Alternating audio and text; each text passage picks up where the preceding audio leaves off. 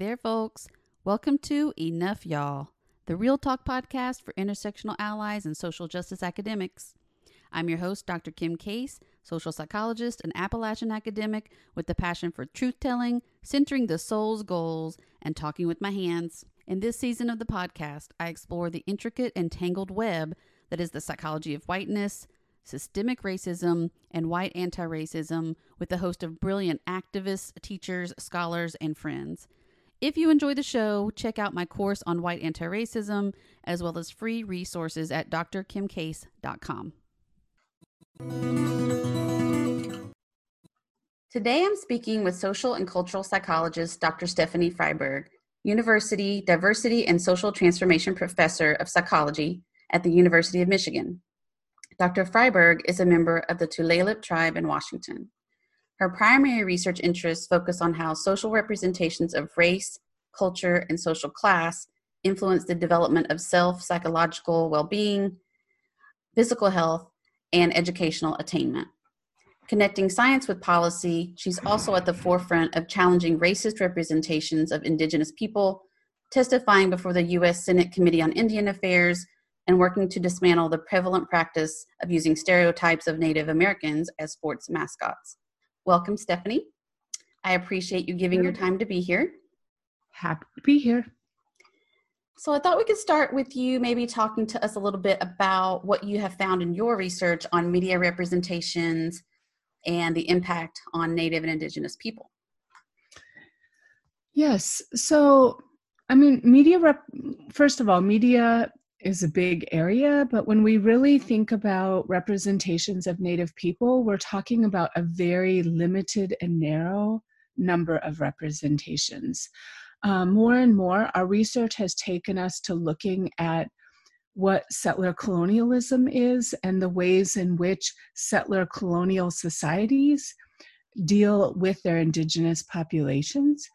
And in our case, I think there was an initial effort to eliminate, um, to literally eradicate our people. And then that didn't work.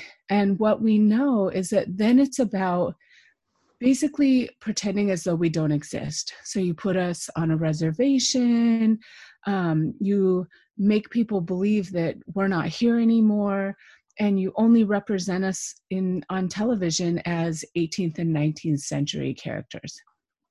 And so we live in a world today where the representations of native people are very archaic where native people are wearing um, loincloths and feathers and talking to trees and we um, are seen as very primitive rather than coming from communities that are dynamic and complex and really in many ways thriving in a world that has worked against them for hundreds of years.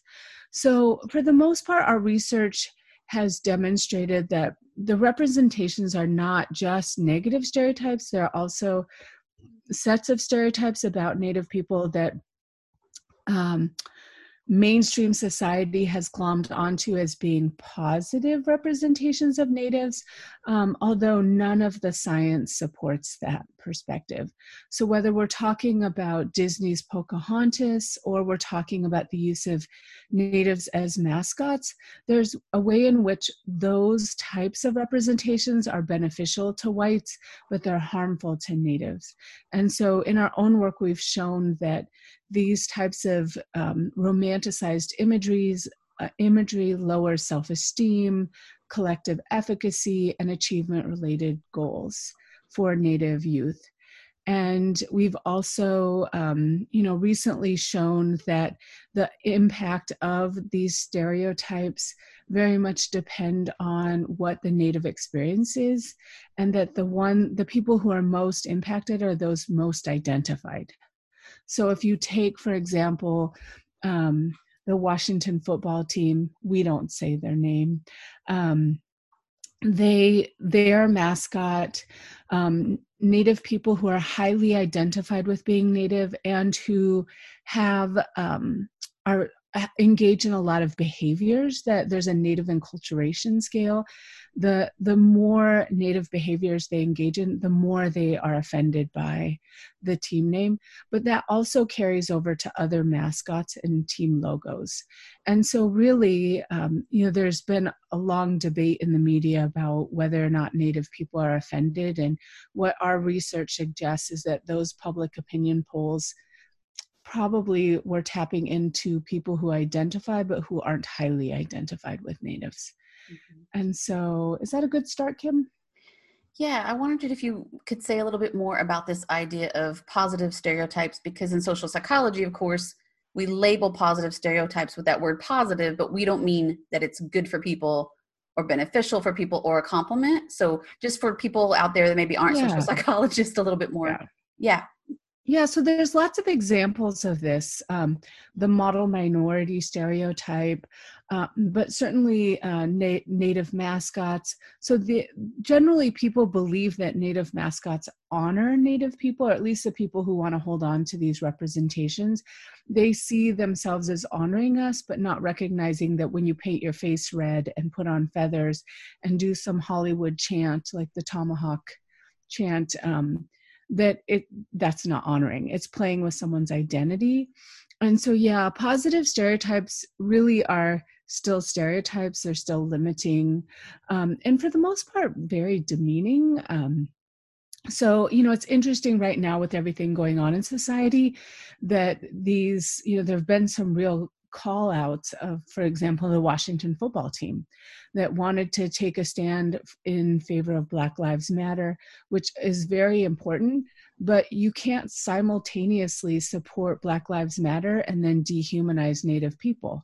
And so, fortunately, some very high profile individuals have come out and called them out.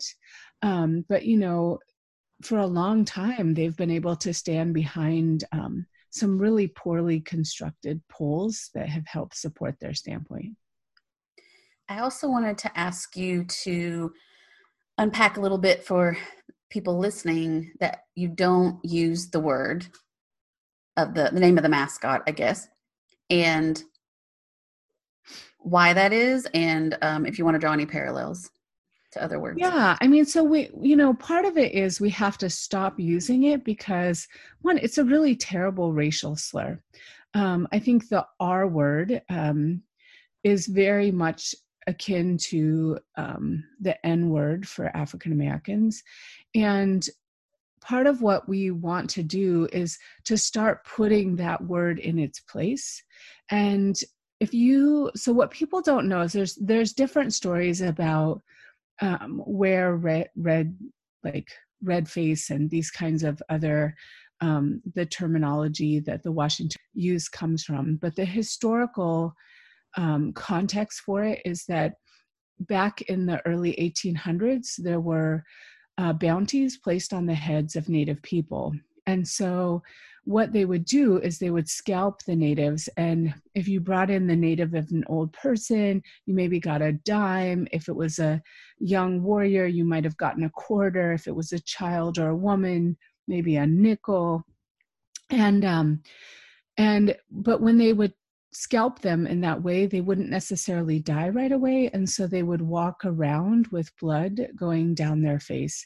And so that's where the term came from and so the idea that our nation's capitals that they have a sports team that represents this racial slur is extremely problematic.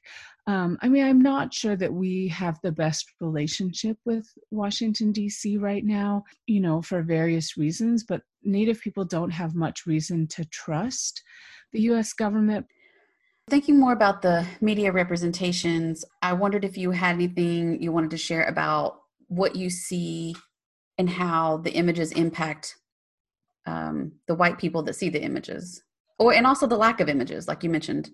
Yeah, so there's two. Okay, so that, yes. So, first of all, we have actually done studies where we've primed, exposed white people to the images that are harmful to Native people. And what we find is that they get a psychological boost increase in self esteem, um, they like each other. They like other white people more when they um, are wearing these like native mascot representations or pocahontas representations.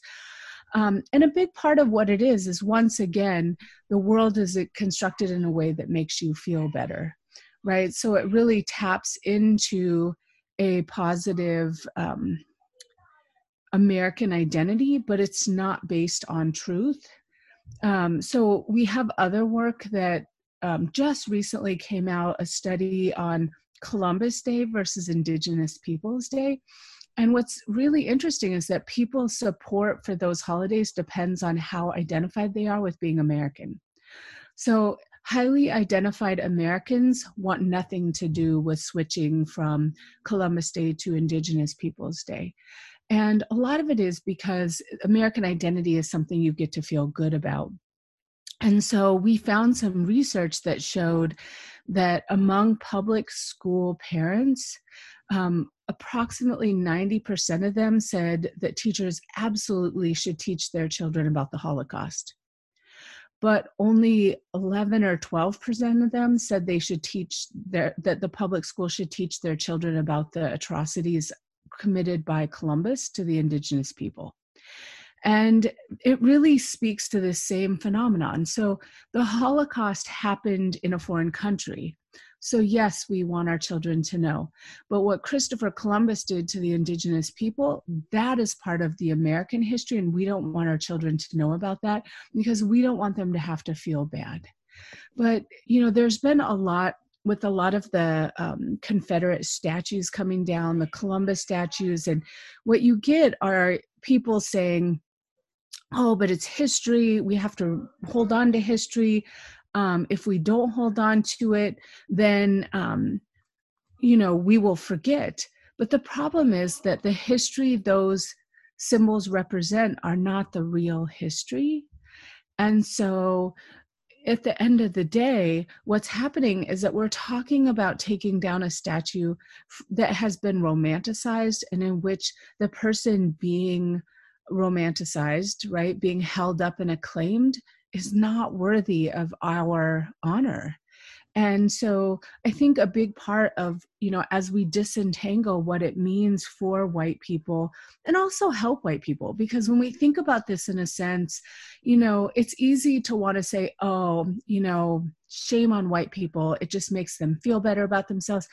But they didn't like that that's part of whiteness. It's not that's a systemic part of racism that is deeper than any one individual it doesn't mean that individuals don't have a responsibility to overcome the privilege that they've been given and the the narrowness that that perspective gives you the the in in essence like it it leads you to not see the world for the way it is and to exist in a world that um, has constructed you in a particular way. So, you know, my nephew um, is married to a white woman, he's native, and her family is from Ohio, Southern Ohio. And, you know, I've gotten to know them, but they're very Republican. The problem for me is not that they're Republican, is that they can't see the ways in which, for example, right now, what's happening is so much more than an African American man who was killed in a really horrible and unjust way.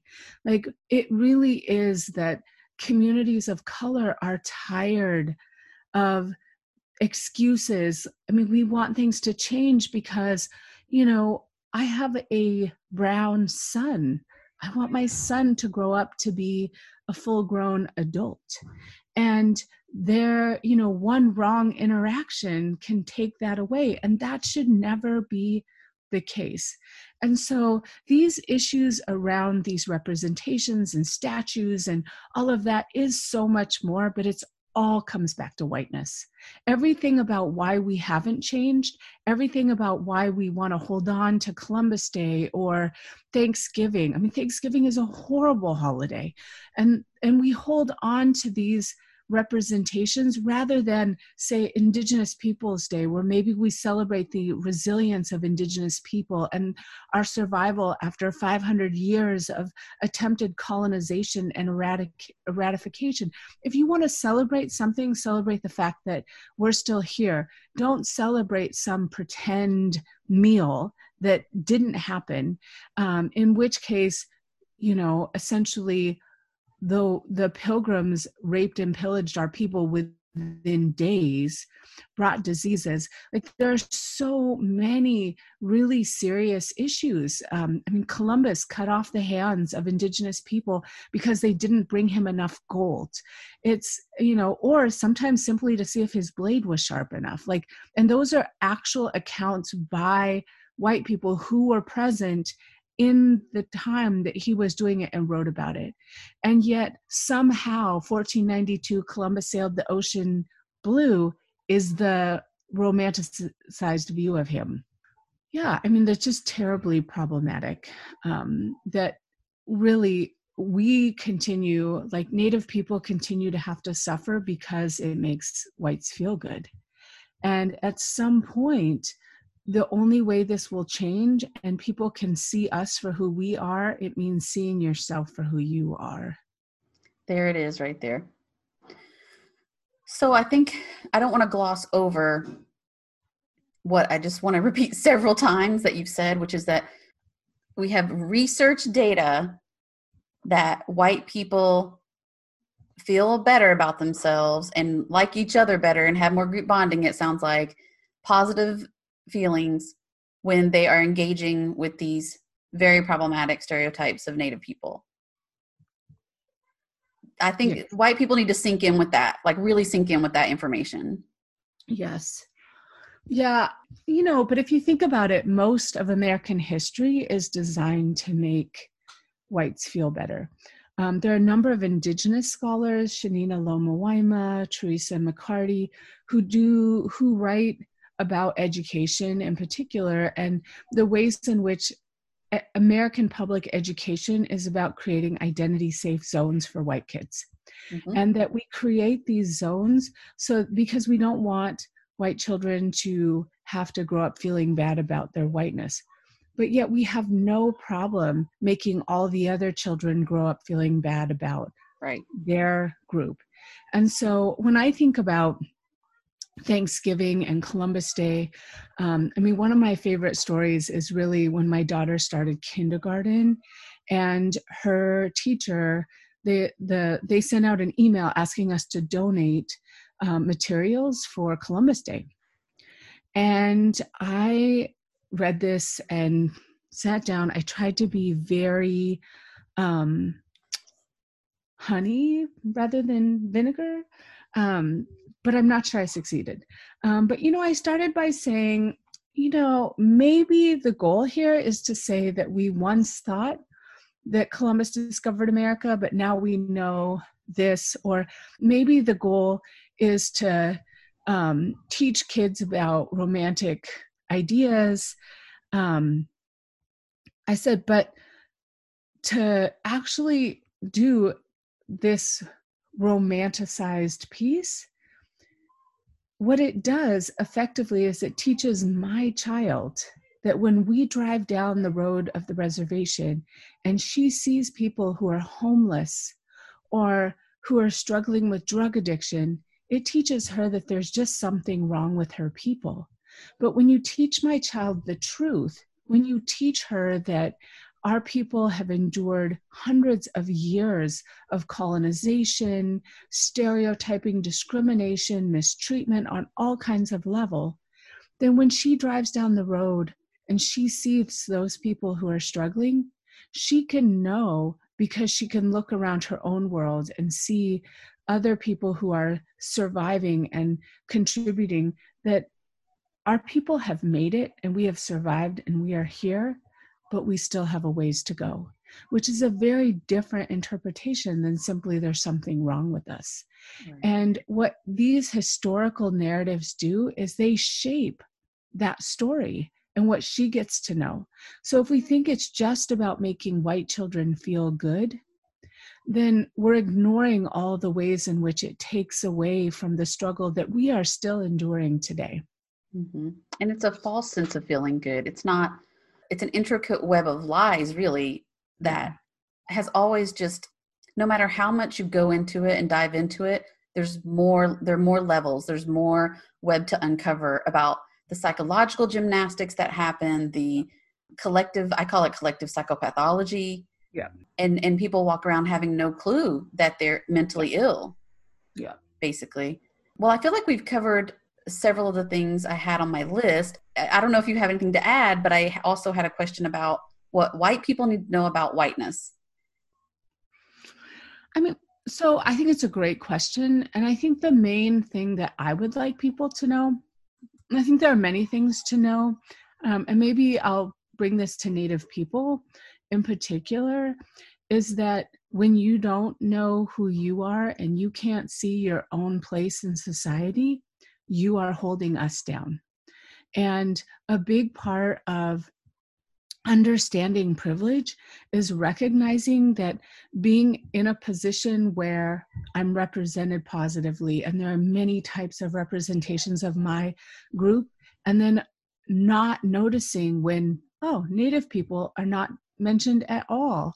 Um, it, I mean, you're basically engaged in a system of somewhat of a cover up, but really it's a system that's allowing you to feel good at my expense, at Native people's expense.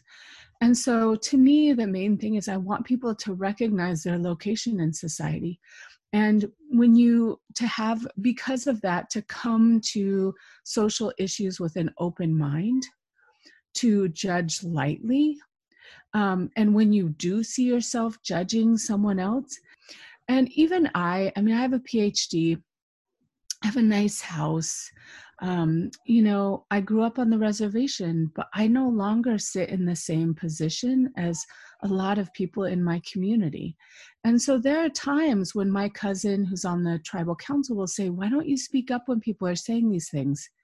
And I tell her because I don't have a right to speak up, because I'm not sitting in the same position that they are. I, you know, with COVID, have not had to worry about losing my job.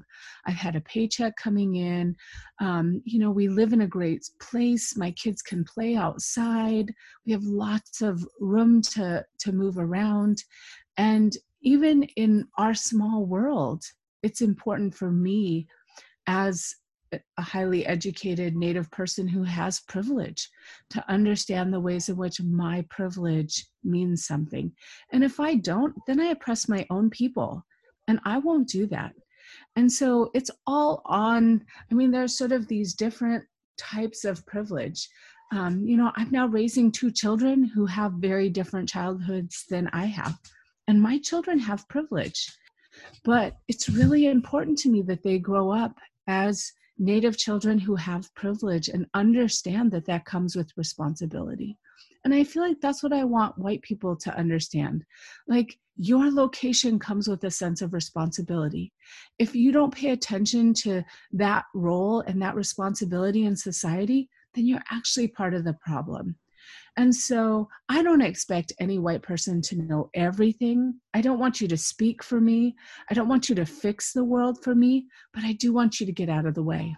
I want you to stop being part of the problem. Let us fix our problems, but don't continue to be part of the problem. Mm-hmm. And I think ignorance is a big part of that. And I don't, and I try to teach my children that, you know, people have different views in the world and we can respect that but that we don't have to think that they're right, but we still have to give them respect.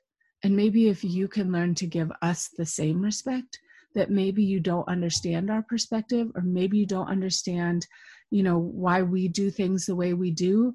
But if you were inside, you would understand. So we've been running this national study, and one of the most interesting things has been the number of Native people who've marked down that they're socialist or democratic socialists. And it's interesting because when I think about it, it's because tribal communities are very socialist. We get money and we make healthcare for everyone. We get money and we make dental care for everyone. You make money and, oh, I care for everyone. And so I think that we innately, you know we have a sense of collective taking care of our elders you know if a family can't take care of them then the community is going to take care of them and so we have lots of problems but it's not because there's something wrong with our culture. It's because we're trying to overcome so many hardships put upon us by society.